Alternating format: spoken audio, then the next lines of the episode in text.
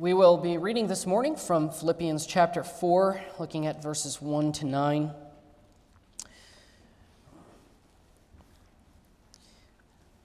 It's been my observation uh, as I've studied the book of Philippians over the past two years that uh, Paul is writing um, really to the church in exile, uh, to pilgrims in the wilderness, to those who are suffering uh, the slings and arrows of outrageous misfortune, living life uh, amidst a pagan empire.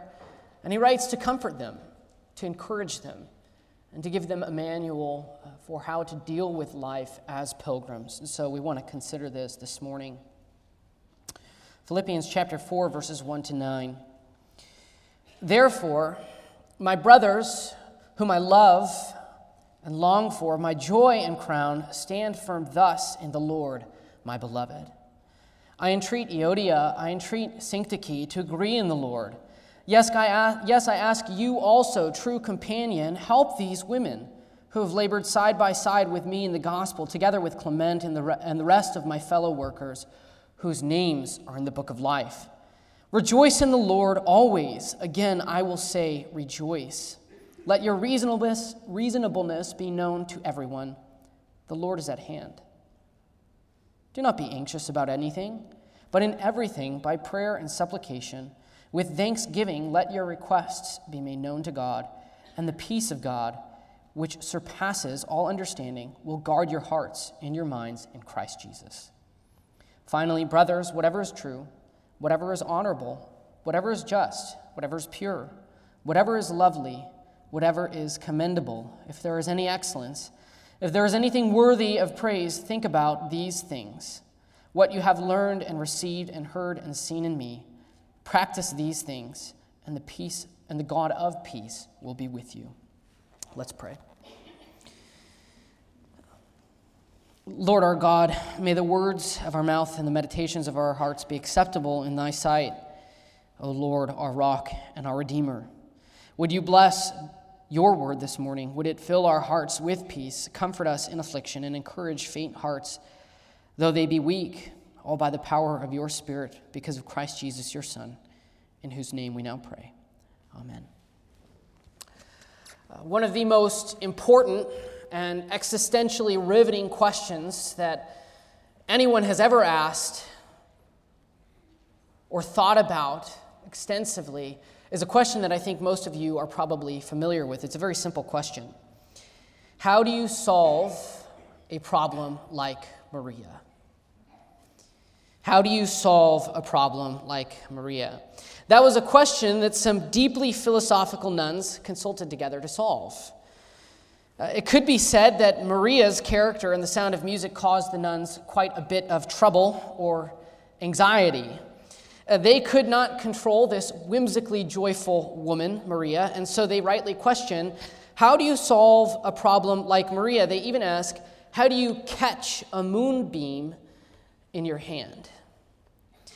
Ironically, I think this rather short and insignificant dilemma depicted by the nuns in The Sound of Music is illustrative of a much bigger and deeper problem with humanity. It is as impossible to catch the beams of light coming off the moon in your hands as it is to control another human being, let alone any part of our lives from day to day.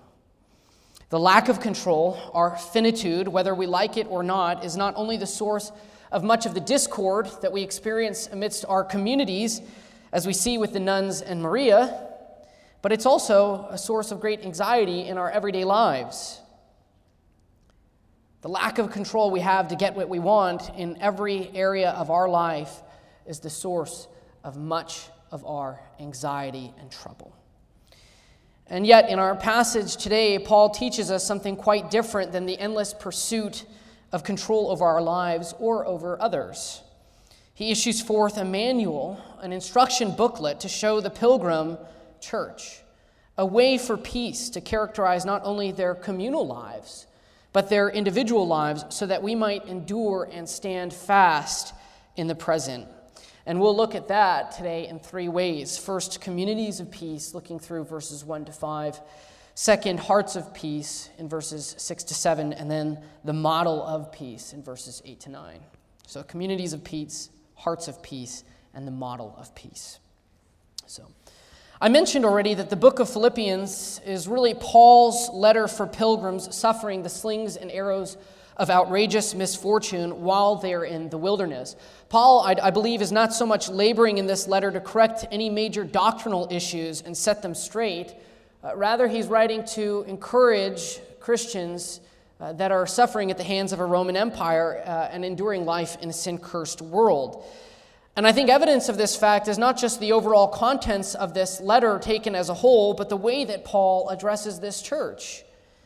Here he calls them his brothers, his joy, his crown, those whom he longs for and he loves, those who labor side by side with him together for the gospel, and those whose names are already written in the book of life. He also calls out to Euodia and Syntyche. He calls them out by name, an act which in the Greco Roman Empire symbolized or, or conveyed one's affection rather than disdain. You can contrast that with the opening of chapter 3, where Paul refers to Gentile uh, uh, uh, to dogs and those who mutilate the flesh. He gives no name and no title to these people. So it's inherently shameful for those to whom he's referencing. And so, in this, we see throughout his letter, his aim is to help believers persevere through life in a sin cursed world where we stand amidst a sea of troubles where we endure enemies from without, as the Philippian church was from the Roman Empire, and enemies from within, be it our own sinful inclinations or the discord that we sow amidst our own communities, as was one of the major problems that Paul is addressing in this letter. He wants to equip those whom he really and truly deeply loves and longs for with what they need to stand fast and to stand firm as pilgrims who are making their way to their eternal home. And Paul had, in fact, already spoken to them of this at the end of chapter 1, this standing firm. He told them that they were to stand firm in one spirit, with one mind, striving together side by side for the, faith, for the, for the sake of the gospel, and that it had been granted to them as a grace for the sake of Christ to suffer. And now he reminds those like Euodia and Syntyche, and those like Clement who labor side by side with him, who are his joy, his crown, those whom he loves and that he longs for, his brothers, to continue to stand firm in the Lord. And Paul roots this exhortation to stand firm in the Lord in what he had just declared to them at the end of chapter 3. They're to stand firm in the Lord because their citizenship was in heaven, from which they await the Lord Jesus Christ, who would transform their lowly bodies to be like his own glorious risen body by the power that even now enabled him to subject all things beneath his feet. But this exhortation to stand firm is met with a serious problem because there was tension amidst this body of believers. You can't artificially fake unity with those over whom you have disagreement. You can't force two magnets that don't belong together to agree and to attract. You cannot force two bickering children to simply drop their argument over whose toy they're playing with is and whose time it is to play with it. You have to make them see eye to eye. And yet, whatever was dividing the Philippian church, whatever was causing this division, though it may not have been a serious doctrinal error, it was enough to undermine their ability to persevere in the present. It's a peripheral matter, preferential, and yet not essential to their life and their unity, their agreement in the Lord. And so, Paul's solution to agree in the Lord is appropriate to them. And yet, agreeing in the Lord is not some abstract command to set aside difference and just be. Agreement in the Lord isn't just accomplished by inactive passivity. Rather, it's fueled by an intentional action, exercising the humility that we have already begun to experience as a result of the fact that we're unified to Christ Jesus, as he reminded them in chapter 2. They're united to the humility of Christ that led him to forsake his place uh, in pre incarnate glory with God and to take on human flesh and to suffer life in a sin cursed world. And so to agree in the Lord is, to, is a call from Paul for us to think on and meditate upon uh, uh, uh, the things of God, and to think on and meditate upon what has been accomplished for us in Christ Jesus, to dwell beneath the clouds of Christ's glory. But it's also to live as the unified body that he has created. So Paul exhorts each of them true companions, Clement, and all those who labor with him side by side, including Euodia and Syntyche, to agree in the Lord, to think upon the Lord. Now, thinking in the Lord, dwelling underneath the cloud of his salvation, naturally leads those who are thinking in the Lord to rejoice. When we meditate upon what Christ has done for us, it immediately draws our hearts to a place of joy, to a place of gratitude, wellness, and happiness. And so Paul commends them not just once, but twice. Rejoice in the Lord always. Again, I will say, rejoice. Now, to rejoice means to be in a state of happiness or to be in a state of well being. What God has done for us in Christ Jesus is enough for us to be well, to be glad, such that it overflows into our relationships with one another. No longer are our individual preferences such important issues that fracture our relationships. Discussions over which way the chairs should face at church, what flowers should adorn the pulpit, if any at all, what color the pews are, or what time church might be, do not keep us from standing together as pilgrims journeying to that sacred home. Instead, our corporate goal, our corporate experience as the body of believers is to savor and taste every note in the flavors of what Christ has accomplished for us, to taste every flavor of the salvation that we have achieved in Christ. So, rejoicing in the Lord really puts things in perspective and shows us what really matters. And it does this because it directs our attention away from these preferential and peripheral matters, and it instead focuses our gaze upon what God has done for us in Christ. It's not just a mere thinking on, but a gladness that arises out of our recollection on God's grace in Christ Jesus. And so we look at his gracious provision for us this day and on the day of salvation when the curtain was torn and the heavens rendered accessible to us and we garnered access to communion with God. When the Spirit of the living Christ was sent out to create life in our hearts, that is what we're thinking on and is what is creating in us not a sense of dissatisfaction or envy or hatred for one another, but joy and happiness and contentment in Christ. And it might lead us even to a place where we ask ourselves do these things really matter in comparison to what God has done for us in Christ? These things that we're quarreling over. And so we get this little, what I want to call no duh moment from Paul. Like, yeah, when your sole focus is on savoring and delighting in every flavor of God's work for you, the transience the insignificance of these unimportant things really become apparent to you, don't they? You develop a kind of reasonableness, a word in Greek which denotes a willingness not to insist on every right or letter of the law or custom. And much more than this, in the case that you get tired, you citizens who are standing firm while you wait for the Lord to return on the clouds beneath which you dwell as you wait for him to transform your lowly bodies to be like his own by the power that enables him to subject all things even now beneath his feet. Guess what, weary pilgrim? When these preferential matters and agreeing with one another and thinking in the Lord and rejoicing and savoring his loving kindness to us gets difficult and the way rough, Paul reminds us the Lord is at hand.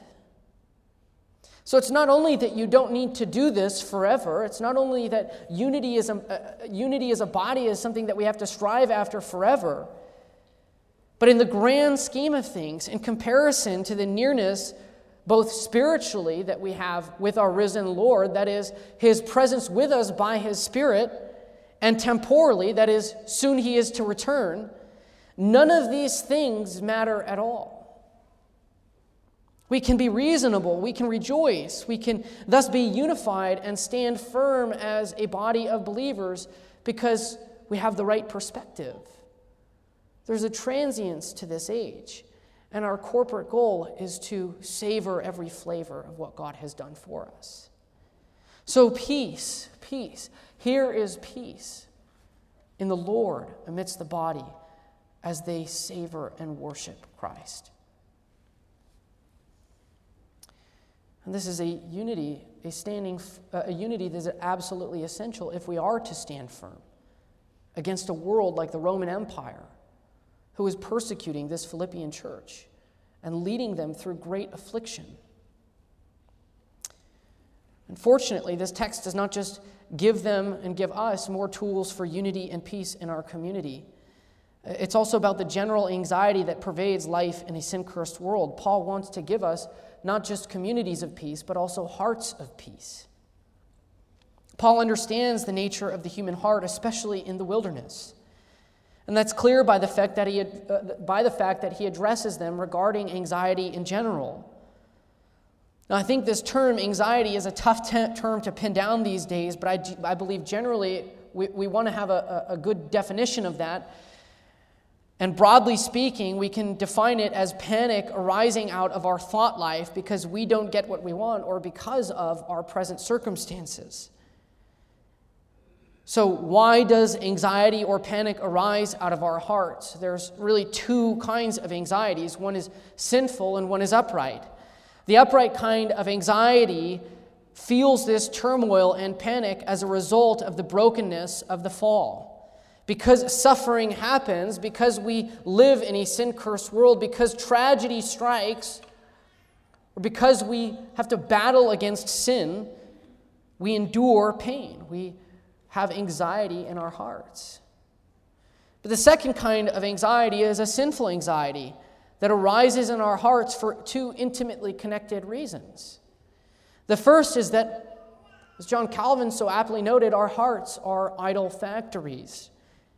And the second is a tale as, near, as old as nearly time itself. Man wants control. We want to direct our own way. We want to determine what is good and pleasing to our eyes. So here's how it works when your heart makes an idol out of something, you long desperately for that, that thing, such that when you don't get that thing, that idol, you experience anxiety over it. We wanted something different than what God planned for our lives. That thing was an idol in our heart. And the acquisition of such an item would have brought us peace and wholeness and made our hearts feel full. Having that idol, having that thing, whatever it may have been, was more important to us than having God Himself. And secondarily, and connected to this idol, our hearts, since the fall, are prone to want control. Adam and Eve wanted to be in control of their own fate, to be like God, to determine what was good for food and right to the eyes. We want control. We want the power to dictate our days, to order them, and to determine the destiny of our lives. When we don't get to plan it, when our plans go awry, when our hopes and dreams, our idols are dashed, often our response is to be filled with a kind of panic, a dissatisfaction, or an anxiety. So, what is the fix? And how is it a fix? Well, Paul says the solution is in everything uh, by prayer and supplication with thanksgiving to make your requests known to God. And to this method, to this plan, he attaches a promise that, the, that peace, the peace of God, which surpasses all understanding, will guard your hearts and your minds in Christ Jesus. Now, if you're anything like me, you wonder immediately how does that work? How does prayer in this way provide the solution of God's all encompassing and incomprehensible peace? Well, it is the product of, of what prayer is and what prayer calls us to do. The posture of prayer, people of God, is inherently submissive. When you go to the Lord of glory on your hands and on your knees and you petition him to give and give thanks to him, you are inherently re- recognizing that you are not in control of your life. You are inherently undermining the second natural intuition of the human heart to vie for control. Prayer to God plainly surrenders our own feigned sovereignty of our lives. It takes us from a place where we are dead set on what we want and from pursuing our hopes, our dreams, our aspirations to surrender them to the throne of grace. There in prayer, we rightly recognize that God is sovereign and that everything that comes to pass is beneath his power and under his might and control, and a product of his paternal and fatherly love. And yet, we also need to note here that it's not just coming to God in prayer, this vague prayer, and bringing to Him our petitions, but bringing to Him our requests in thanksgiving. Thanksgiving is important to this dynamic of prayer. It turns us from a place of demand and absolute expectation of what we're bringing to God to recognize instead the many ways that the Lord of creation has already provided for us and sustained us in all things. Instead of being focused on what you want and what God has not given to you, or the ways that He's maybe fallen short of providing you what you believe He owes you, you thankfully bring your requests to Him in gratitude for he, what He has already done and for the way that He continues to sustain you.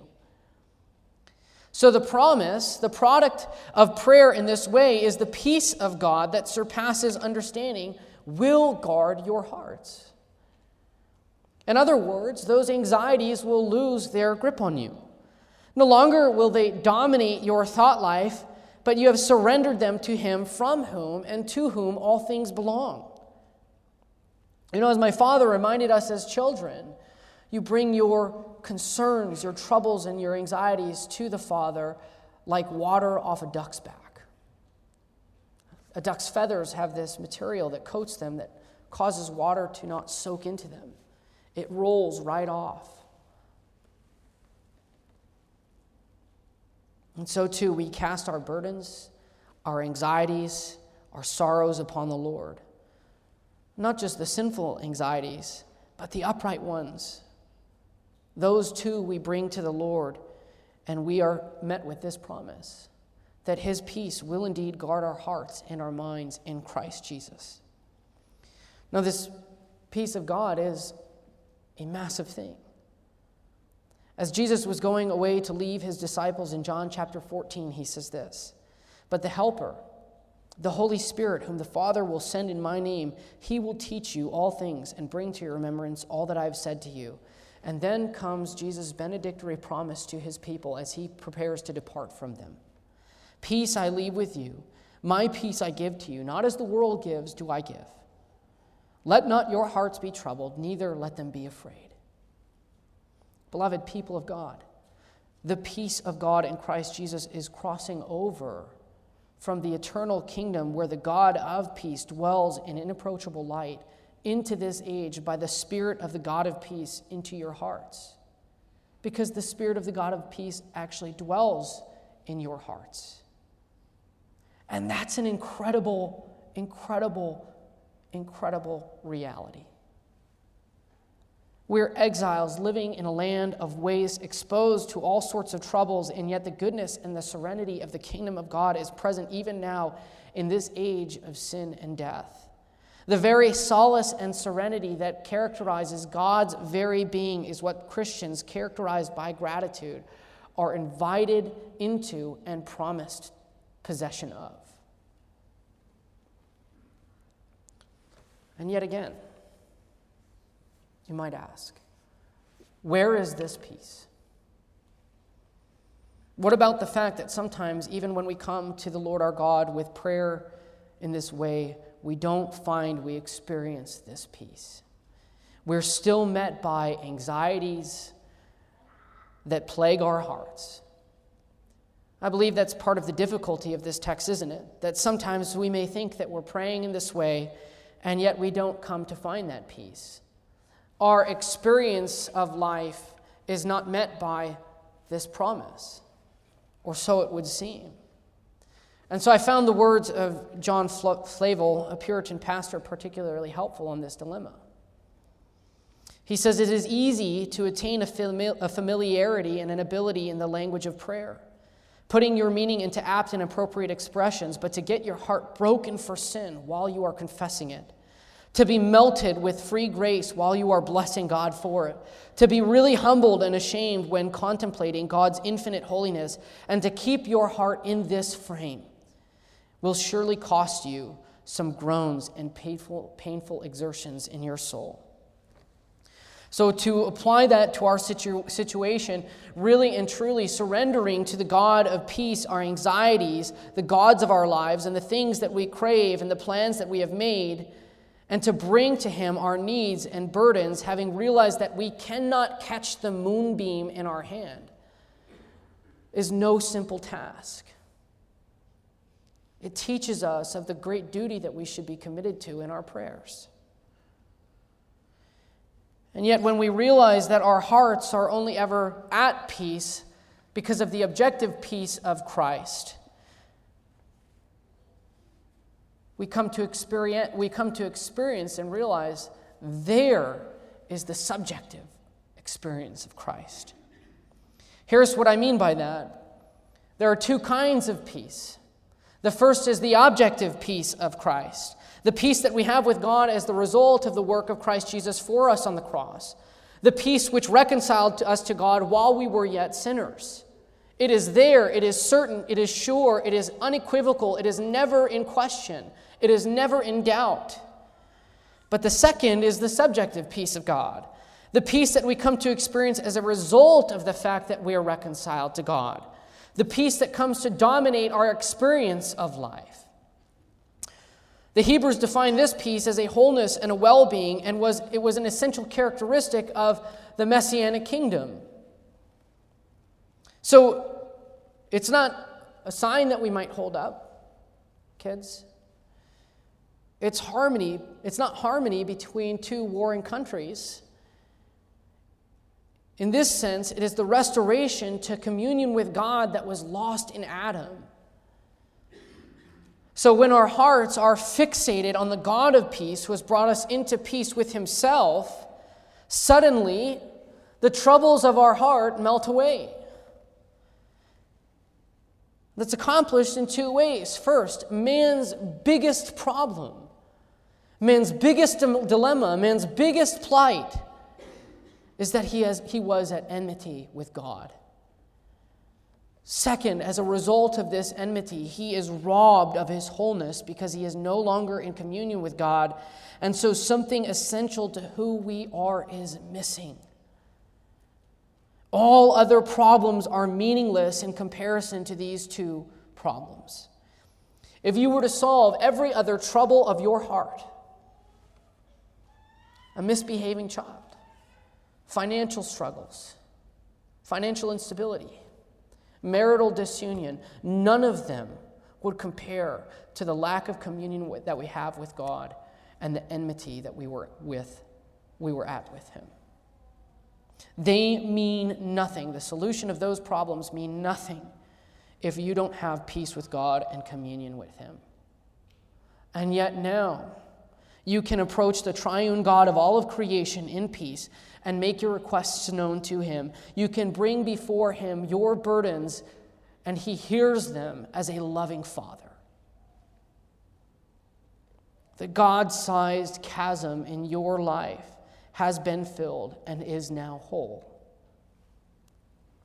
And you can do this with his spirit who not only guards you in the peace of God so that you do not stumble to the left or to the right, but you can do this with a spirit who, mentioned earlier, as Romans 8 testifies, issues forth the prayers of your heart, the anxieties and the concerns that you don't know how to pray. And so, just as a Roman garrison guarded over the city at Philippi, so too now the God of peace guards his people by his Spirit in love, not justice, and in communion with himself, not estrangement. Now, these, these burdens that we bear, these anxieties that we experience are real, and the challenge to have this peace, to have this communion, or to not be anxious about the wrong things and to be anxious about the right things and submit them to God is a real challenge. Paul, I believe, is aware of this, and so he sets before them, the people of God, the model of his own life to encourage them in peace. He gives them his own model of peace. Now, Paul was anxious for the churches in 1 Corinthians, demonstrating the fact that there was a right kind of anxiety. When Paul goes and writes to the, the, the, church in 1 Corinthians, he tells them of all of the things that he's experienced, the sufferings that he's endured, the horrendous things that we couldn't even begin to imagine the experience of. And the greatest of these he lists is his anxiety for the church. We see that Paul is anxious for the Philippian church in this letter. He tells them that he was anxious for Epaphroditus, his brother and companion, who upon his trip from Philippi to Rome was so sick that he nearly died. The Philippians themselves are anxious for Epaphroditus and for his well being, having heard that he was ill. Jesus himself wept. He lamented. He sweat blood. Certainly, to sweat blood is a certain kind of anxiety that is not necessarily sinful erroneous, idolatrous, or rebellious against the sovereignty of God. So there are anxieties that are appropriate, dear people of God. When you lose your spouse of 40, 50, 60, 70 years, when you outlive your child, when your child turns away from God, when your spouse commits adultery, when you lose your home, when financial instability strikes, when you lose your job, the list goes on. These are horrible things that are a result of life in a sin cursed world. And we rightly experience sorrow over them. And yet, in the midst of them, we can find a peace that transcends the reason of this world by Paul's own model. So he lays before them what their thought life should be like. Verse 8 and the interesting thing about verse 8 and the list that he gives is that it reads like one of the ancient Greek philosophers' code of ethics and virtues. These are ethics and virtues which they taught would lead to peaceful lives of wisdom with, within themselves and would produce a really utopian community, a utopian city. But the problem with these Greek virtue lists is that they were bent by sin according to the wisdom of these philosophers. They could not produce real peace with God or within their communities, and as such, they could not fill the chasms in our heart created by estrangement and enmity with the living God. The peace of God in the midst of tragedy through their virtues made no sense. And so, when the anxiety we experience in the face of horrible things like the death of a child is true, when it's honorable, when it's pure and just and worthy of praise and excellent, and we think on these things in Christ, then no longer are our concerns out of line with the thought life of God Himself. Then we are aligning our deepest desires and thoughts after God's.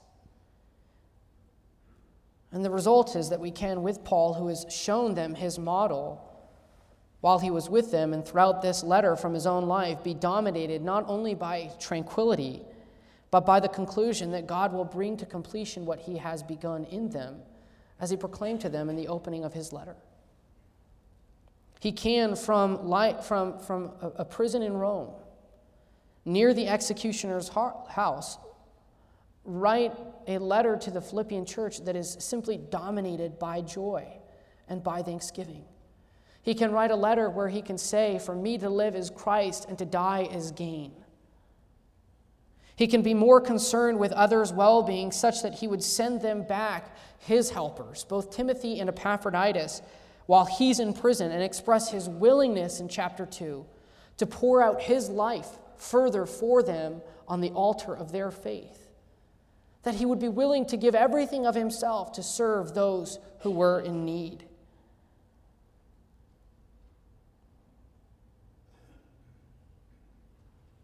Paul really shows here in this virtue list that when you think the right things, when you have a right orthodoxy about life, your orthopraxy, or the way that you live and experience life, is altered by it. We can acknowledge that there are horrible things that we do rightly experience turmoil over, and yet in the midst of those sorrows, we can be overcome by both the joy and the peace of God because the God of peace guards us in his peace and is with us intimately to comfort us in affliction. And so we see that there are things that we ought not to be sorrowful uh, and anxious over, and yet humbly submit and relinquish our feigned sovereignty over. And there are also things that we're, we rightly lament. I really do believe that this is not a heartless, careless instruction or promise that Paul issues that invalidates the truly painful things that we experience in this life that do cause anxiety to our hearts. He was one, Paul, who really suffered extreme tragedy, and yet he assures us that while we are in the wilderness, while we are pilgrims suffering, peace, peace in Christ, there is peace that surpasses all human understanding. It not only guards us, but it keeps us. And I was reminded as I studied this text of Habakkuk, a prophet who brought before the Lord his lament. He wondered why God would use dastardly Babylon, more wicked than Judah, why God would select them to punish Jerusalem, and why God would afflict his people as such. There was no idolatry or longing for self deity in his, in his sorrow or in his lament to the Lord as he brought his prayer to God. And God's response to him was this You don't know the thing that I am doing. And then he would go on to tell Habakkuk of his promises and the victory that he would win for his people as he would restore them to himself.